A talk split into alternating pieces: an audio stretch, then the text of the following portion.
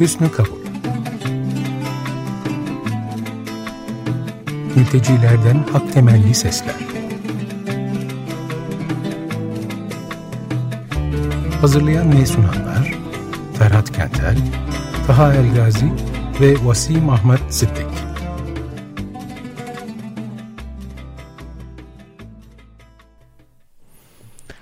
Merhaba, günaydın herkese. Burası Açık Radyo 95.0. Ferhat Kentel ve ben Vasim Ahmet Sedik ile birliktesiniz. Bugün daha Elgazi yok aramızda. Günaydın, benden herkese merhaba. Bugün topu biraz Vasim'den alıp e, biraz da teknik gazetecilik yapıyormuş gibi yapacağız. E, bir iki tane haber okumak istiyoruz. Sizinle paylaşmak istiyoruz.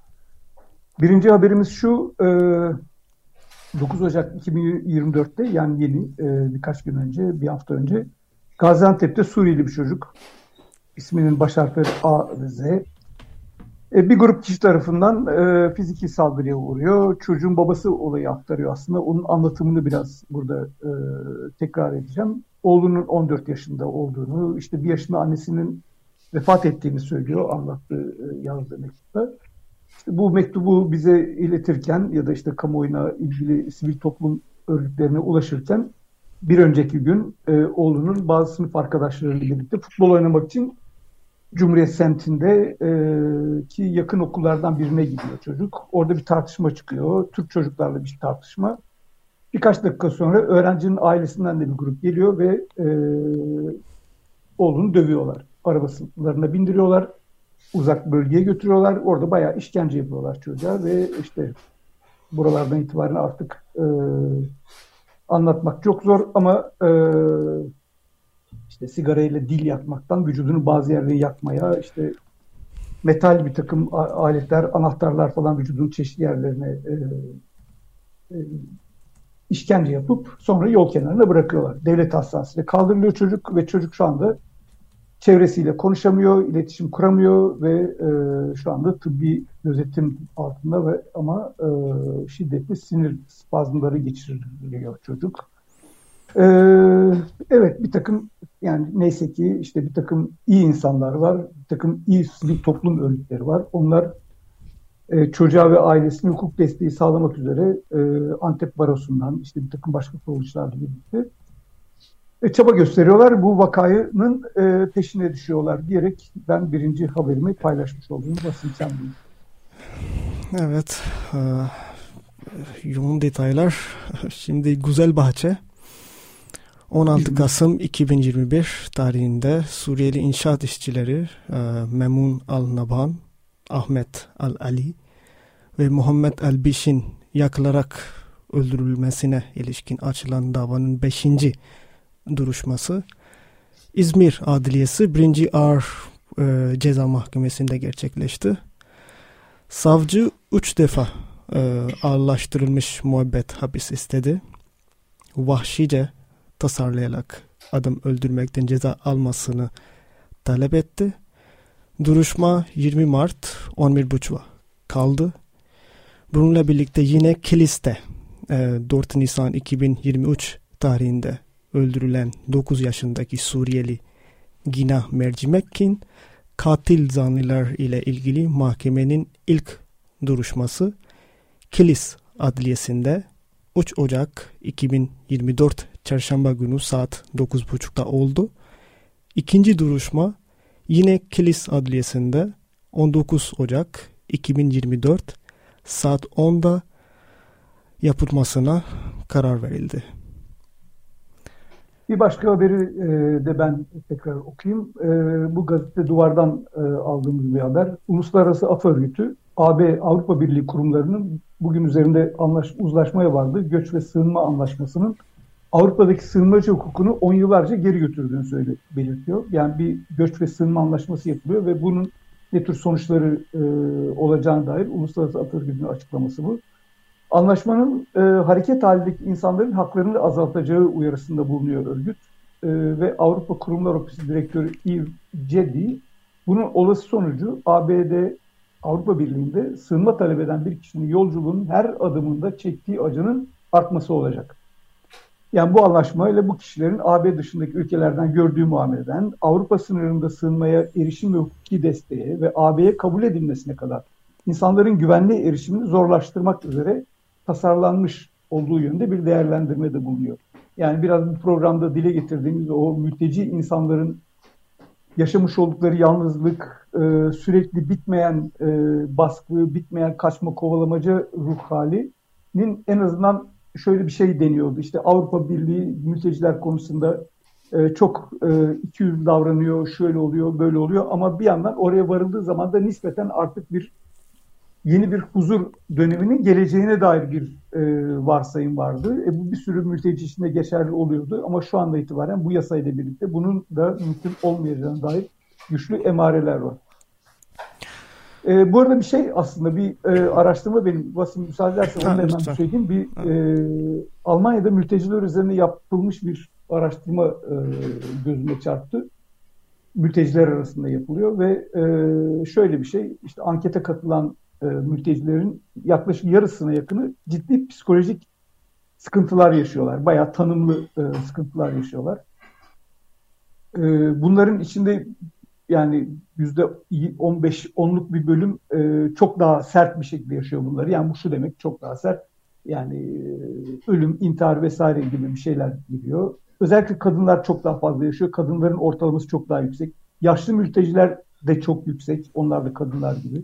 Bazı etnik gruplarda bu çok daha yüksek. Mesela Afgan uyruklular, tabii ki onun haricinde işte daha sınır dışı edilme tehdidi altında bekleyenler, işte bekar erkekler falan derseniz aslında tüm bu alt kategorilere baktığınız zaman da çok ciddi bir e, mesele var. Yani bu şu demek e, Afganistan'dan, Suriye'den, Türkiye'den, işte e, İran'dan e, çıkmış olan bir takım insanların yayılmış oldukları ülkelerde sadece basit bir ekonomik e, ya da karnı doyurma, barınma meselesi değil, ciddi olarak e, bir psikolojik e, kendi yaşadıkları sorunlarla birlikte o toplumda var oluyorlar. Bunu toplumların herhalde dikkat etmeleri gerekiyor diyelim. Buna evet. travma da diyemez miyiz? Tabii yani... ki, tabii ki kesinlikle Ömer abi. Yani aynen bu travma en net ifadesi bu herhalde. Yani bütün bu sıkıntıların e, üst kavramı galiba travma. Çok doğru yani bunu söylemiş olman çok iyi oldu. Neyse yani dolayısıyla bu araştırma yapılan araştırma ama şöyle bir şey de söylüyor. Ee, yani bunu e, ey Almanya işte ey ve bu Almanya'nın kurumları e, işte hastaneler, hizmet sağlayıcılar, politikacılar kimlerse yani bütün bu devlet bürokrasi e, bunu göz önünde tutmak zorundasınız. Yoksa e, ne iş gücü piyasanız, ne toplumun ruh sağlığı, ne eğitim programları, ne entegrasyon meseleleri olmayacak. Bu ilerisi için aslında oldukça büyük bir e, tırnak içinde pragmatist bir açıdan da düşünecek olursak o toplumlar için de büyük tehlike arz ediyor diyebiliriz. Aklıma da şey geliyor. Amin Maluf'un Beatrice'den sonraki yüzyıl kitabı bu Doğu Batı karşılaşmasını Batı'nın nasıl e, felaketlere sürüklendiği ama kendi bizzat o Doğu Batı arasında oluşmuş olan uçurumdan kaynaklanan bu da galiba bunun takım işaretleri olabilir diyerek çok tekrar Vasil'e veriyorum. Evet, Şimdi beşinci habere geçiyoruz. Birleşmiş Milletler Mülteciler Yüksek Komiserliğine yani UNHCR United Nations High Commissioner for Refugees e, yönelik acil yardım çağrısı yapan ve Türkiye'de risk altındaki Hristiyan mülteci bir kadını korunmaya çalışan bir yardım kuruluşundan gelen bir mektup bu elimizde şu an e, ve şöyle yazıyor. Yaklaşık 7 yıldır Türkiye'de zorlu koşullar altında yaşayan tahmine Tobi e, adlı bekar Hristiyan mülteci kadının acil ve sıkıntılı durumuna dikkatinize çekmek için yazıyorum. Tahmine Tobi şu anda sınır dışı edilme tehlikesiyle karşı karşıya ve risk altında olmasına rağmen reddedildi. Bu onu ciddi e, mali zorluklarla sigortaya erişimin olmamasıyla ve yasal çalışma izninin bulunmamasıyla istikrarsız bir durumda bıraktı. Bu zorluklar onun kazançlı ve güvenli bir iş bulamamasına ve savunmasız durumunun devam etmesine neden oldu. Tahmine Taubi içinde bulunduğu zor duruma ek olarak maddi e, kısıtlamalar ve sağlık tesislerine kısıtlı erişim nedeniyle yeterli tıbbi müdahalenin olmayışı nedeniyle daha da kötüleşen, rahim kisti adı verilen ciddi bir fiziksel rahatsızlıktan da muzdarip.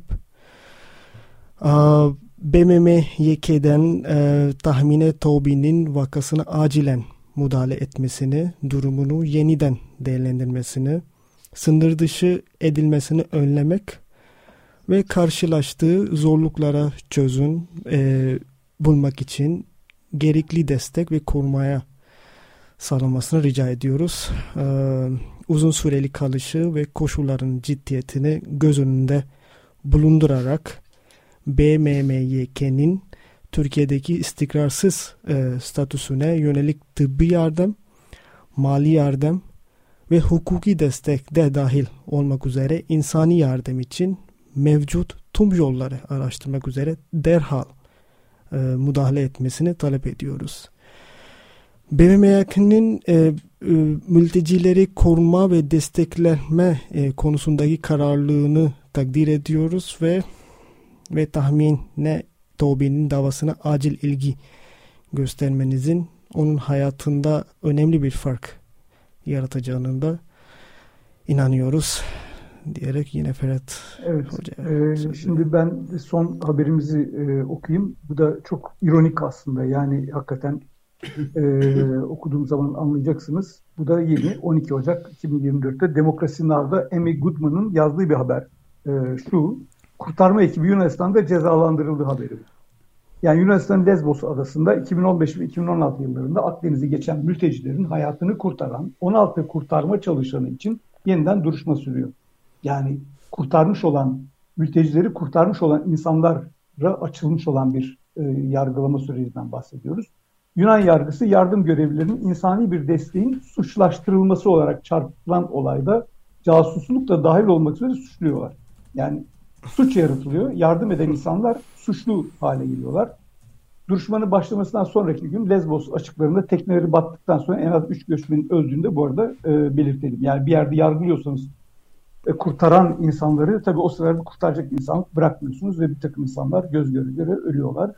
Ve sosyal medya tabii ki e, demokratik e, kamuoyu diyeyim sosyal medyada bunu e, en azından gereken cevap veriyorlar.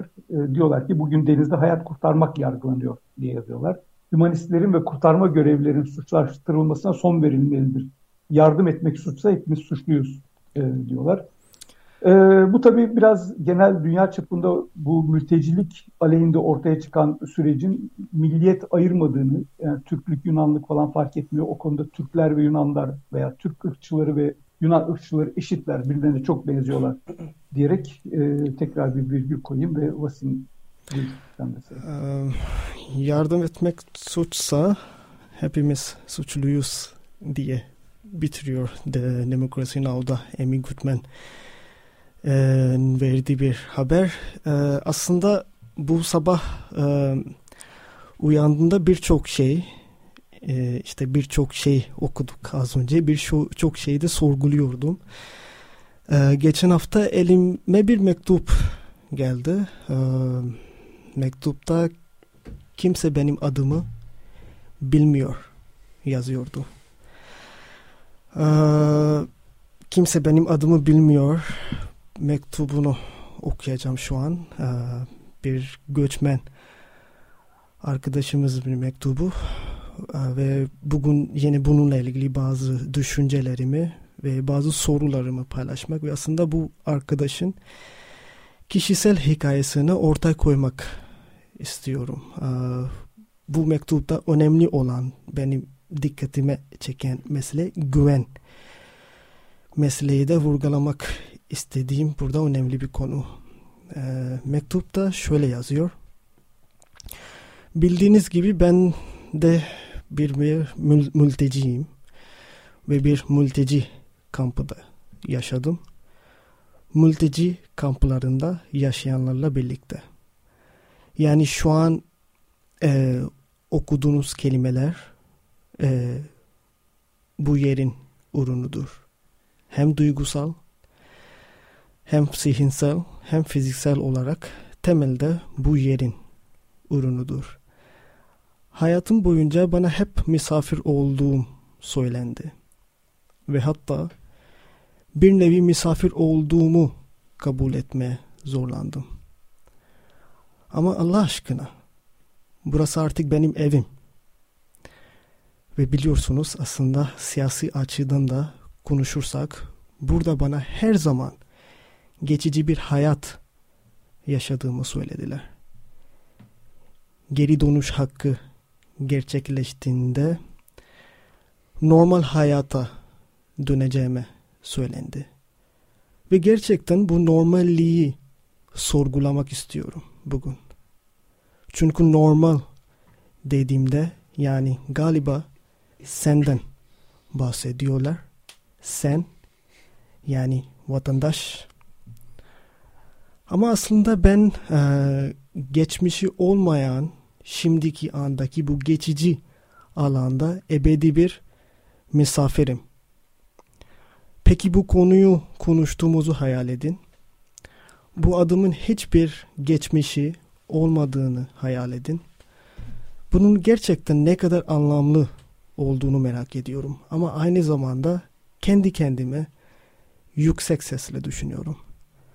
Özellikle bugünlerde dünyada olup bitenlerle birlikte düşünüyorum. Çünkü hepimiz biliyoruz ki vatandaşlar vatandaş oldukları için ölüyorlar. Devletlerin ve vatandaşların mültecilerin olan ilişkisi şöyle söyleyeyim. İyileştirilmesi gereken bazı hasta insanlar var. Normalleşmek, vatandaş olmak anlamında iyileşmektir. Belki. Bu yüzden bir vatandaşın nasıl bir hayata sahip olduğunu bilmek gerçekten ilgime çekiyor. Yani bu bir cennet mi? Sonunda gerçekten bu hale mi gelmeliyim? Yoksa siyasi hayal gücümüz var mı? Ya da başka bir şey düşünebilir miyiz? Ben de bu mülteci kampından yola çıkarak bu yerde büyüdüm. Ama burada kolektif sözlüğün yani bir arada var olma anayasası dediğiniz zaman sadece hukuki bir durum değil. Bu bir arada var olmak yani yoktan var olmadı. Tam olarak burada sahip olduğumuz bu toplumsal hayata atıfta bulunuyorum. Aynı zamanda hiçbir şey yönetilmeden bir araya gelen bu hayat ben bu alanlara yani mülteci e, kamplara özerk alanlar demek istemiyorum. Bazen onlara benzer otonom alanlar diyoruz. Ama ben öyle demiyorum. Çünkü bu mekanlarda bahsederken e, aslında sadece mekanın somut halinden bahsetmiyorum. Hayır, ondan bahsetmiyorum. Maddi olmayan bir duygulanım var burada. Maddi olmayan bir kültür var burada. Sürgün kültürü, mülteci kültürü, o alandaki birkaç yıllık tarih. Gerçekten şunu sormak istiyorum. Mücadelemiz sadece bu özel mülkiyete dönmek mi? Yoksa burada evde olmak bir şey ifade ediyor mu? diye Çok böyle küçük Vasil. bir Yani mektup. bu- evet. e, Pardon. Feraz'ım, Ee, lütfen. Yani böyle küçük e, bir mektup böyle okumuş oldum. Şimdi e, Feraz'ım size yine tekrar söz Evet, vereyim. e, yani e, şu, şunu gösteriyor hakikaten bu mektup. E, anlatılan hikayeler, yani daha önce anlattığım haberler, yapılan araştırmalar, kafamızda böyle bir takım şeyler var. E, genel kategoriler var. E, bu son okuduğum mektuptan da aslında biraz çıkarak bunu söyleyeyim. Yani kafamızda e, bizim sahip olduğumuz bir e, ulus devlet fikri, milliyet, vatandaşlık falan var ve bu, biz bunları gerçekten bu mektupta da dendiği gibi sanki biraz mal gibi, mülk, mülkiyet gibi falan görüyoruz. Bize ait olan bir mal, bir toprak. Yani biz sanki bunu hep yanımızda taşıyormuşuz gibi. Hayır o toprak duruyor zaten. Bizden önce de vardı. Ama böyle bir e, ilginç mülkiyet e, tabii büyük laf etmeye bu kadar hızlı veya kısa zamanda mümkün değil ama yani biraz da kapitalizmle birlikte çok öğrendiğimiz de bir şey galiba bu. Her şeyi mal mülk olarak görmek. Ve gene bu mektuptan şu da çıkıyor. E, evde olmak e, çok iyi bir duygu gerçekten hmm. insanın kendini evinde hissetmesi. Ama mültecilerin böyle bir şey ne yazık ki yok. Sürekli askıda olan bir hayattan bahsetmek mümkün.